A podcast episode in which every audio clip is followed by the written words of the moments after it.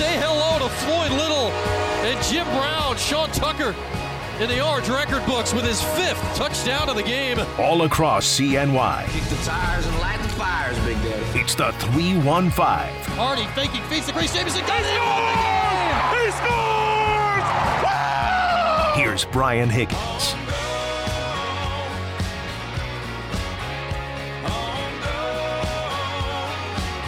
Welcome in, everybody, on this Wednesday. Game day, game night.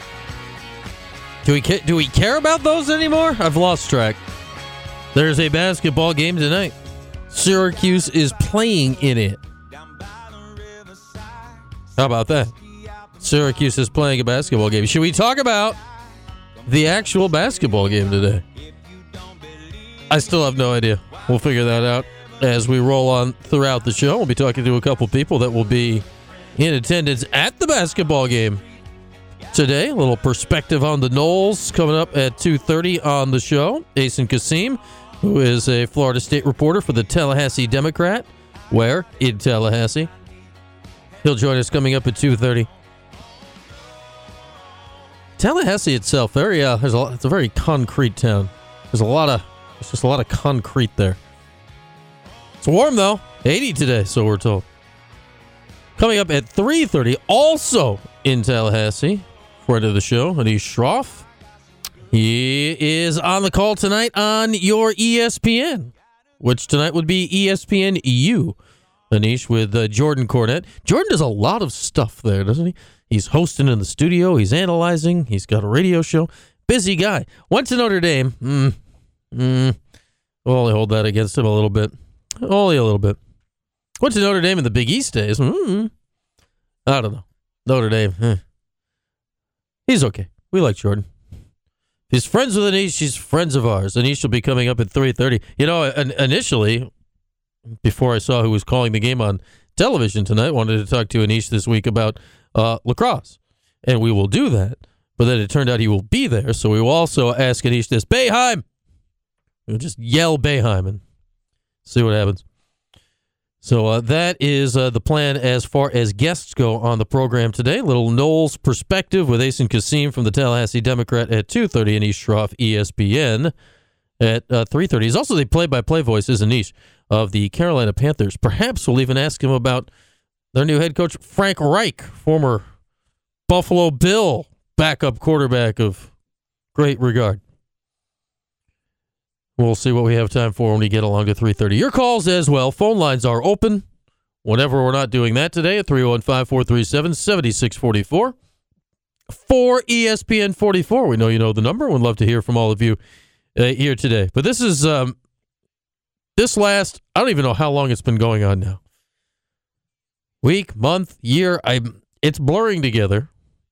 This has been an exceedingly peculiar time in the history of Syracuse basketball these last a week? Has it been a week? Is it more than a week? I don't even know. I don't even know. It's it's gotten weirder and weirder here over the last three weeks, which is interesting for a lot of reasons. Like we get it. We we know Syracuse's record is not what we'd all like it to be, what it has been at large in the past. Fourteen and ten is is not what the NCAA tournament standards are. It's not what Syracuse's standards are. But yet, we're, we're all watching the games, and the games, maybe not early in the season. Like there were some clunkers early in the season, like, hmm, what was that? But setting aside the Virginia Tech game a couple weeks ago, last weekend, win or lose for Syracuse, these games have been compelling. Like they've been interesting basketball games. Now, have they been the best basketball? No. But they've been interesting. Interesting and good don't always intersect. Sometimes it's interesting because it's not perfect. But yet here, like the BC game, like that was a back and forth game. There were double digit ties and lead changes in the game. Like, what more do you want than that? You go back to these other games uh, of late, you know, the Miami game, the Carolina game, these the Virginia game. Tight interesting basketball games with interesting finishes. Now we've debated those finishes ad nauseum, but they were interesting. But now the whole narrative has been uh, hijacked by all the uh, Jim Boeheim, whatever the heck's, of the last week or so, where we're we're almost running on parallel tracks now, where the Jim Boeheim stuff, retirement, not retirement, NIL. What other teams do we need to talk about? It has diverged from our basketball conversation. Joe Girard, Judah Mintz, Benny Williams. They they started in the same place and it kind of diverged around the Benny stuff. I think where you know initially that press conference last Monday was, was a question about Benny. That was a basketball question, and now whoosh, we've headed off. It's not even parallel tracks anymore; They're perpendicular, heading in opposite directions.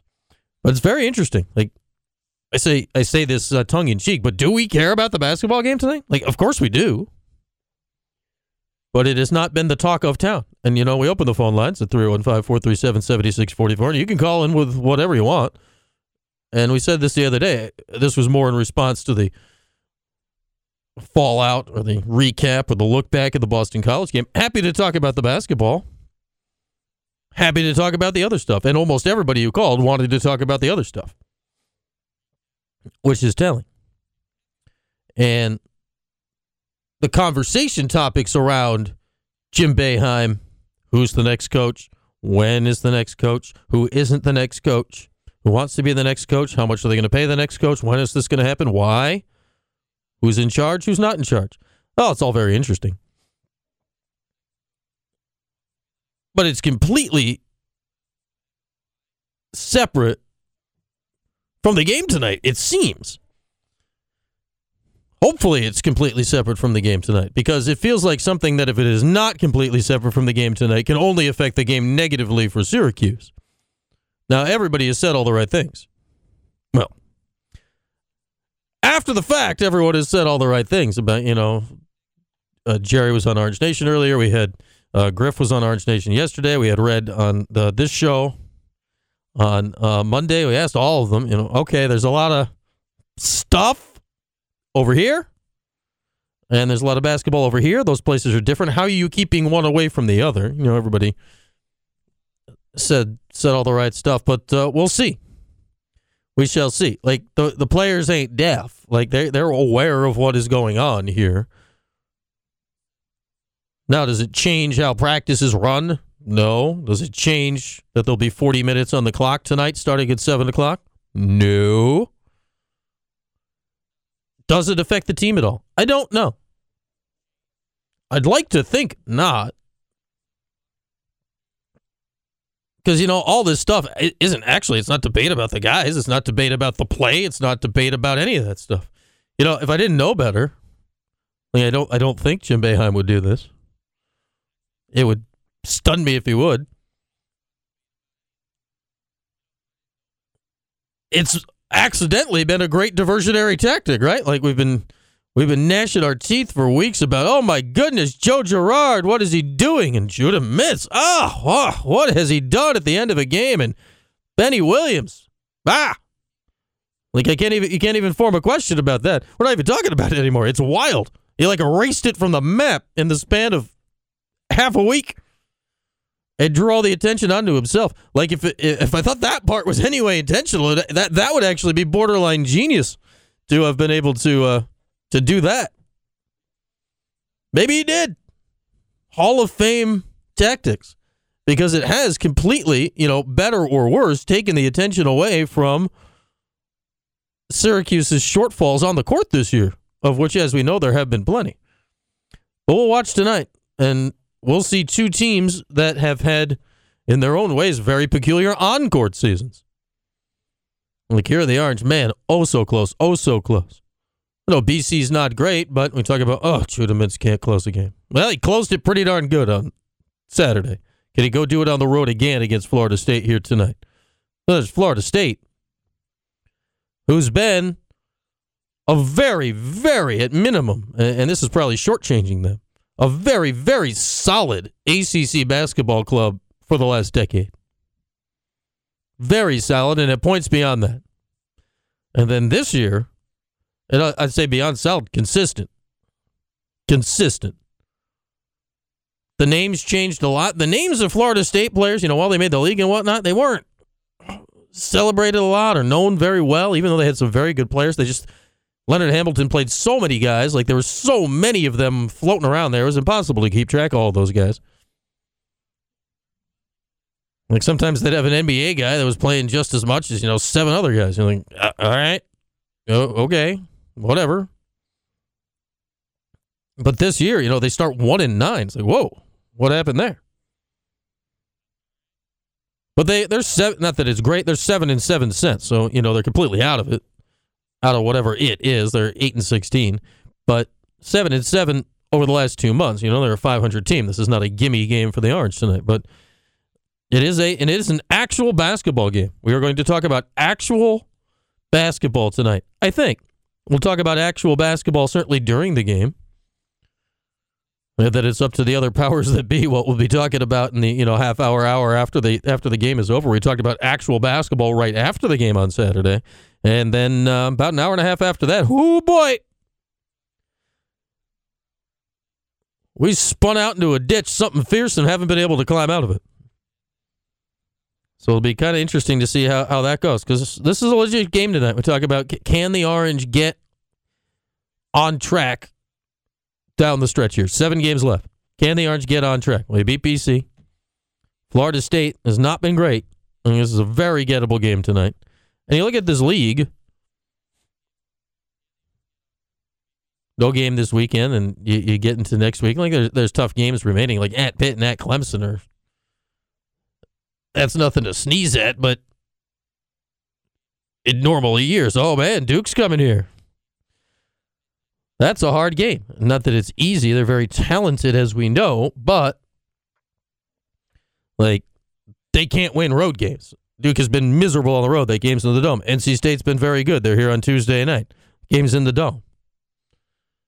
Georgia Tech in the dome. The Orange have already whooped up on Georgia Tech, closed it strong, and then Wake at the end of the year. Wake had a great performance against North Carolina last night in Winston Salem. But you know who knows in this league? Like you look at the last seven games and you talk about the actual basketball and the actual basketball court, and they're all very gettable games. At least the home games, uh, for sure, at Clemson and at Pitt. In my mind, this is strange to say when you still have Duke on the schedule. That at Clemson is one of the hardest games you got. At Pitt, you know, 15 years ago, we say at Pitt, yeah, of course, but this year, the last month and a half, they're getting back to that. We'll have to see how it goes tonight. Like what? Then there's it's the two things. Like there will be a basketball game. Then after the basketball game, Jim Boeheim will have a press conference, and people will ask him questions. And I am just going to head out on a kooky limb tonight and guess that some of those questions are not going to be about the basketball game just going to take a wild, wild guess at things that some of the questions tonight, maybe even the first question, not going to be about the basketball game. And depending on how that goes, uh, we'll we'll see how what uh, we're talking about when we arrive here at the office tomorrow, because uh, things have changed a lot recently between what we thought we'd be talking about at the end of the basketball game and what we were actually talking about an hour later. I would presume that nothing's going to catch on fire at Jim's post-game press conference tonight. But after Saturday's game, I didn't think anything weird was going to happen either. And yet here we be. Here we be. So I got no idea which way it's going to go tomorrow. And then, God forbid, Syracuse loses tonight. That, that could send us back on some uh, previous topics. But, you know, all in all, we'll get into the actual basketball of it uh, as we move on throughout the show here today. But this is setting up to be a good game for the Orange tonight. You're going on the road against the Florida State team that has been anything but consistent uh, this year. If you're Syracuse, you are playing compelling games.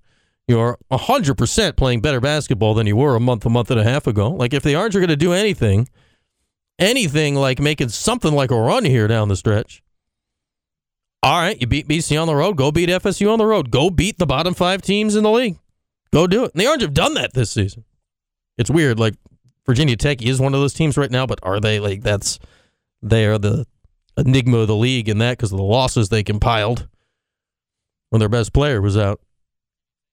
But besides that, the Orange are taking care of business at the bottom of the league. It's very important right now. The Orange are sitting kind of on that nine seed at the moment in that eight nine range in the league.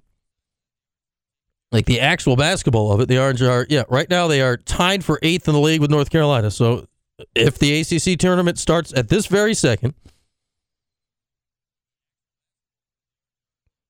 all right, let's see. Can I count? Yeah, the Orange are tied for eighth with North Carolina. So Syracuse would be the nine seed. If the ACC tournament started at this very second in life and would be playing a North Carolina team that's got a lot going on in that uh, in that day two first game. Florida State, you know, in normal circumstances, like this is what we're talking about. Wow, Syracuse and Florida State. Syracuse is seven and six in the league. Florida State is six and seven. The Orange are the last team to get a bye in the ACC tournament as of right now. Florida State's the first team not. Like in the standings, this is a vital game for Syracuse tonight. Vital. Now we haven't even thought about it yet because of all the other stuff swirling around. It is wild. It is wild. Like every other year of Syracuse basketball, no matter what in the high holy heck is going on. We would have noticed that before right now. Nobody has brought that up this week. Nobody. I didn't even quite realize it literally till this second, and I've been looking at the standings today because there's just so much stuff going on. And hey, we're pro stuff going on. Stuff going on keeps the lights on around here. But it, it is just so wild how far away the stuff that's going on is from the games that are currently happening on the court while the games are currently happening. Never seen anything like this with the Syracuse basketball team. Usually, like when there's crazy stuff going on, it's generally related to the stuff that's gone on on the court in some way. and this week, Essentially, not at all. Wild. Wild stuff. With that, we'll take a break. Hear a little bit uh, from Gerry when we come back. Uh, Jerry was on Orange Nation earlier today. We'll uh, take a little listen into that. Your phone calls as well through 5437 7644. First guest will be coming at 2.30. Asen Kasim of the Tallahassee Democrat will join us then. Anish Shroff, who's got the game tonight on ESPNU, will be by at 3.30. That's the show. There's the show today. We're back after this at SQSportsTalk.com and ESPN Radio. ESPN 97.7 and 100.1. Watch live on QSportsTalk.com.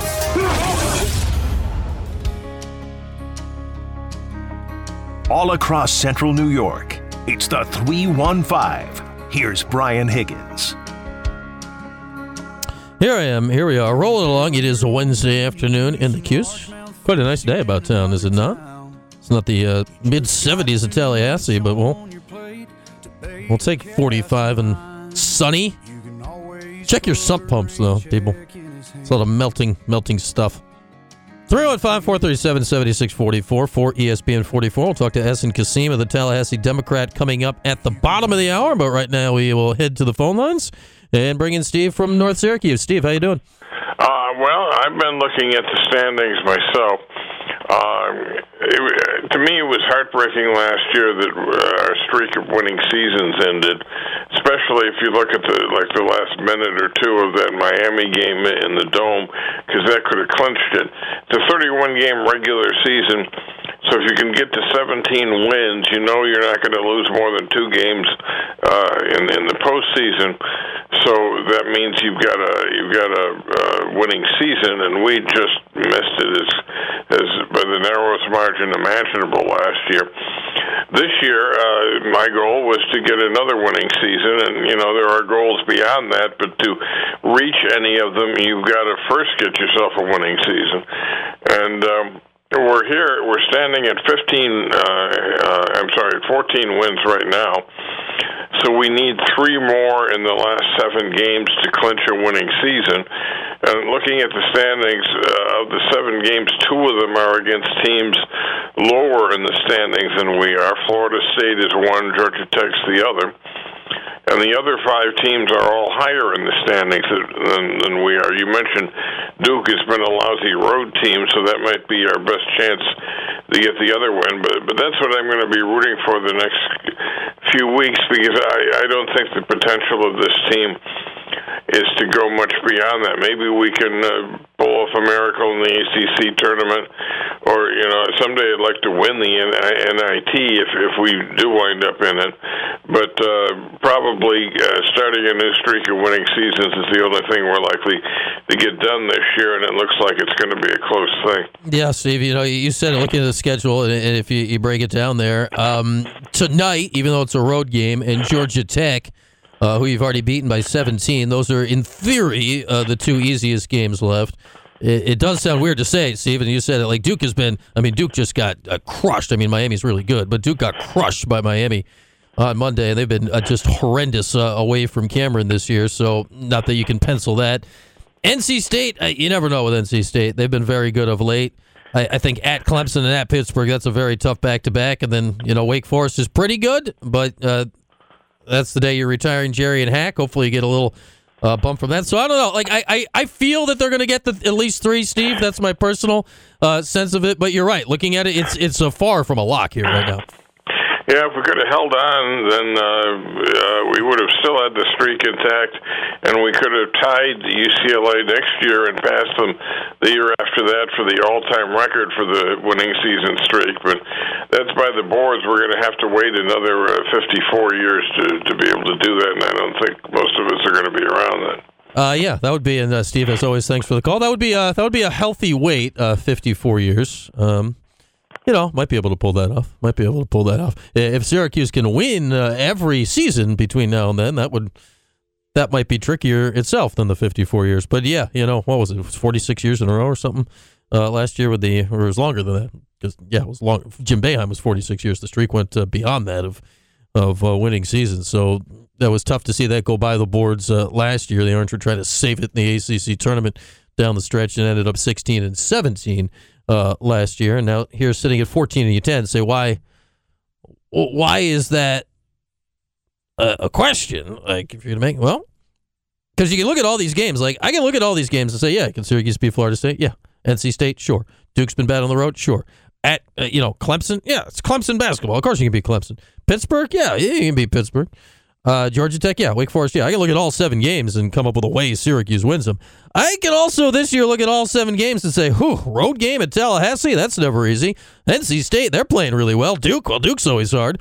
At Clemson, nobody's winning at Clemson this year. At Pittsburgh, are you kidding me? You were getting crushed by Pittsburgh. You're going there? After what Boeheim said, their student section, the beat is going to be wild. It's going to put the MCW bathrobe season to shame. Georgia Tech, well, you know, that game was kind of close with 10 minutes to go. That, that's the toughest one to come up with a way for Syracuse to lose. And then Wake, I'm like, well, I watched Wake play a little bit last night, and they just took Carolina out back of the woodshed. So you can look at it the other way and say, oh my goodness. And that is the intrigue here of this Syracuse basketball season. You'd prefer the intrigue to be, are they going to get a four seed or a five? Like, you'd prefer that. That's not what it is this year. But there is intrigue about all these games. You can't tell me tonight, like Syracuse is a better team than Florida State. I feel reasonably certain of that fact. But you can't tell me we're going to tune in tonight. It's just going to be a whole Hummer 12 point win and nothing interesting is going to happen. That is not at all been the way of the season, which is good. You're watching fun basketball, interesting basketball, but bad because you're not watching great basketball. And that's just kind of where we're at right now. With that, we'll hit a break. Essen Kasim, Tallahassee Democrat, covers the Seminoles that would stand to reason. He joins us when we come back. He'll tell us about this Noles team. What are they? I don't know. I don't know at all. We're going to ask him when we come back on QSportsTalk.com and ESPN Radio. ESPN 97.7 and 100.1. Watch live on QSportsTalk.com. Let's get it. All across Central New York, it's the 315 with Brian Higgins. Here we are, rolling along Wednesday afternoon. It is a game day, people. It is a basketball game day, and it is an hour of this program brought to you by William Mattar. Hurt in the car, call William Mattar. 444 4444. It's also an hour brought to you by Billy Whitaker Cars and Trucks and by ICM Controls, steadfastly working on picking the two winners of the $10,000 ICM Controls Impact Scholarship going to local members of the class of 2023. Well, right now, I, have, I have enjoyed this, and I've mentioned this before. They're not the only place doing it, but they're the, the place where it catches my eye the most. Syracuse.com. On what, whatever day there was 20 years ago, Syracuse basketball game, they have just been simply reprinting the uh, game story of the Syracuse basketball game from that day 20 years ago. Well, on this day, February the 8th, 2003, Syracuse was in lovely Morgantown, West Virginia, the WVU Coliseum with the Mountaineer and his musket that he absolutely should not be firing off inside, scaring the ever loving crap out of everybody. Cause my goodness, that thing is it it like at the football games is one thing. Like at the basketball games, like you'd brace yourself at halftime, especially you'd half forget about it at halftime, but you'd jump every time. And by you, I mean me. I would jump every time. You would have too. But uh, the Orange were down in town, uh, down in Tallahassee. They were down in Morgantown on uh, February the eighth, two thousand and three, and oops, down sixteen in the first half. Oh boy, down sixteen in the first half, and then Jim Boeheim threw on the press. Jeremy McNeil changed the game. Orange rallied back. Actually, uh, down sixteen. They went from down sixteen to up eight in the matter of like ten minutes in the first half. And then in the second half, instead of trotting out Craig Forth to start the second half, Jim Boeheim mixed it up, went small, used the depth, played this lineup, I believe, for the entirety of the second half. And how about how about these players? Gerry, Gerry McNamara, Billy Edelin, Kueth Duany, Carmelo Anthony, and Hakim Warrick. They were the roster in the second half. So Hack, I guess, was playing center in the zone and ended up winning by 14 in West Virginia that day back in February of 03. Melo had a then career high 29 points. Gerry dropped a double double with 14 and 12 assists. Hakim and Billy each had 18 points. Kueth Duany had 11, five in double figures. And that's what the Orange did that day. Uh, back in the day, that was that was kind of early-ish John Beilein at West Virginia. They were they were running primarily a, uh, one three one zone. Uh, they ran it a lot. The one three one. It's about that. I don't think it was on that team, but they had that tiny point guard J.D. Collins. He was like the one in the back and just like ran around all over the damn place. Uh, but the Orange were very good at throwing lobs over the top. Hakim Warrick got so many dunks in that building.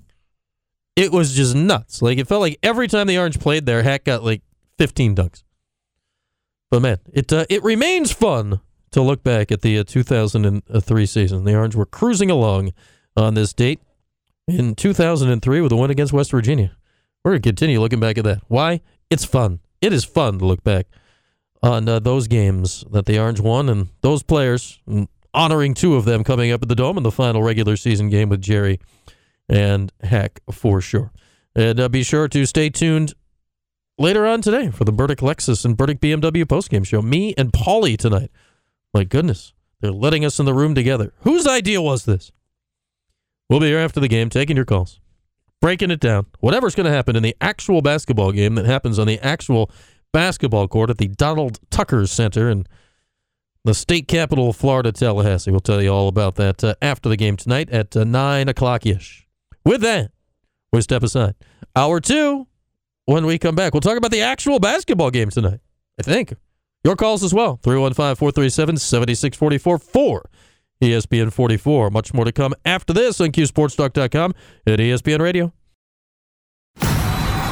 Watch your favorite ESPN Syracuse sports talk shows on QSportsTalk.com. All across CNY, it's the 315. Here's Brian Higgins. Uh, here I am. Here we are.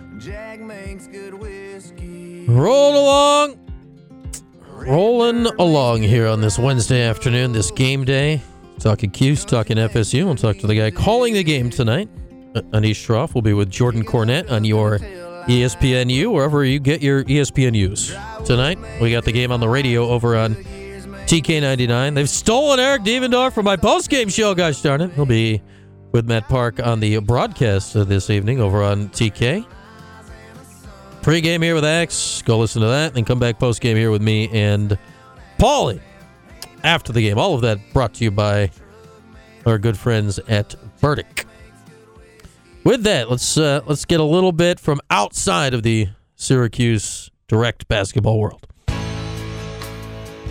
Here's the 411. Hello, and welcome to Movie Phone. If you know the name of the movie you'd like to see, press 1. Oh, wait, you serious? Let me laugh even harder. In the 315. And so you're going to be doing that all week, right? Nah. Yeah. It's time for the 411 in the 315. Yeah, all right, what's going on in the sporting world at large? It's like we're neck deep in Boeheim and basketball at Houston, Florida State tonight, but uh, some fellow named uh, LeBron James has now scored more points to the National Basketball Association than uh, anybody else that has come before, breaking Kareem Abdul-Jabbar's record uh, last night at in Los Angeles against Oklahoma City. I was about to say at Staples Center. It's called something else now, and it occurs to me I have zero clue what it's called. So there is that. Uh, on the call for ESPN Radio last night, the former voice of the Albany Firebirds Arena Football League team. Now with ESPN Radio, Marc Kestecher. Here's what it sounded the last night on the radio. Westbrook to James at the elbow. James turns. The crowd wants it. James free throw line. James fade. Jumper. Good! NBA history in Los Angeles. LeBron James. A record that had stood for almost four decades. Now belongs to the King. 38,389 points and climbing. And yeah, no end in sight uh, for LeBron. He, he he's 38. He, I mean, is he as good as ever? No, he's still pretty darn good. He's still pretty darn good. It's not one of the best scoring seasons of his career. So uh, that that number is going to keep uh, right on going, well past 40, and uh, who knows how far. Will be caught sometime, maybe. You know, scoring in the league has changed uh, drastically here in the last few years, but you're going to have to uh, stay healthy and extremely productive for a very, very, very long time to catch him. Like Kevin Durant is the next active scoring guy in the league right now, and I think he's around 26, 27,000. You know, he's just, I'm just, you know, 10, 11, 12,000 back. That's it. Uh, that's it. And, you know, in the era of load management and resting and all this stuff, like guys' scoring averages are up, up, up. But total points, you're, you're going to sit out 10 games or, you know, Durant's hurt right now or the whole thing. Like catching up is hard. Like Luka Doncic is scoring a lot of points this year. All right, that's great. Now go do that for the next 18 years and then maybe we can reconvene. Maybe we can reconvene. But LeBron, and say what you will, but I, I, LeBron is an oddly controversial subject. I, I don't quite get all the con. Yeah, he's great. Like and and nothing. No, he's great. He's been the best player in the league basically for the last twenty years, give or take. Like Jordan was great. LeBron's great. Like anyone that doesn't think he's great, I don't I don't know what to tell you. Um, he's only the seventh guy ever to be the all-time leading scorer in the NBA. There have been seven guys ever to be the all-time leading scorer in the NBA. Joe Fulks, y'all remember Joe? He was the uh, leading scorer in the league. Now, now maybe like literally on day one there was somebody different. I don't know. I don't know if Joe had a big, you know, first game of NBA history. Um, but uh, Joe Fulks was the leading scorer in the NBA the first two years of its existence and held that title from 46 to 52. Some guy named George Mikan, you know, passed him. He did a lot of Mikan drills. He had it for six years. Then right here in very old, our very old Syracuse, right here in the backyard, Dolph Schayes uh, took over from George and was the all-time leading scorer in the NBA from 1958 to 1964. So shout out to Dolph. So that happened right down the road from here. The all-time leading scorer in the history of the NBA, one of just seven of them, plied his trade a stone's throw from here about 60 years ago. After that, Bob Pettit took it for a couple of years, and then there's only been three guys that have been the all-time leading scorer in NBA history now in the last what is it, almost 60 years. Wilt Chamberlain had it from 66 to 84. Kareem passed Wilt in 84. He's had it for the last 39 years. And now LeBron takes it now, and LeBron's going to have it for a good long time, we imagine. A good long time. Because for a while, didn't think like anyone could catch Kareem. Nobody caught him for a while. Jordan didn't get there. Kobe didn't get there. Karl Malone gave it a run. And, you know, Malone, who played like every game for years and years and years, it looked like he was going to catch him, but his body gave out late. Yeah, it's really hard. And LeBron, he, yeah, he's been hurt certainly more than he was earlier in his career and this and that. But he, he is just chugging along. Chugging along. Brian Windhorst of ESPN, believe this is from uh, Greeny earlier today, um, one of the Mike Greenberg programs. Greeny's on everywhere a lot. I heard Brian Windhorst on this very radio station earlier today. But here's uh, Brian Windhorst, NBA reporter for ESPN, and how, how nobody has done what LeBron has done for as long as he's done it. LeBron presents 20 years, 20 of being a dominant player from front to back. And people use the fact that he's lost six finals against him. It's actually one of his greatest factors because he so many times was defeated and crawled back and carried a team back. That just the act of taking a team to the finals nine out of 10 years, like he did, is incredible. So, this is what I'll say never saw a player dominate more than Michael Jordan. Totally fine with you saying that he's the GOAT. But nobody, nobody has ever been this great for this long. I didn't know we were getting windy with such a funky beat behind him. Hmm. That's spiced up the afternoon. How about that? Brian Windhorst and a funky beat talking about uh, LeBron. But yeah, I mean, say what you want about LeBron. LeBron has an oddly large amount of haters. I, I don't get it. Um, you know, he's great. But he's been doing this essentially from like day one in the league, though. Never forget, never forget, gosh darn it, that Carmelo Anthony outscored LeBron their rookie year. Never forget, never forget. We'll take a break. Anish Shroff, ESPN's got the call tonight. Talk a little hoops, talk a little lax with the Q Scrat himself. Anish when we come back right after this on QSportsTalk.com and ESPN Radio.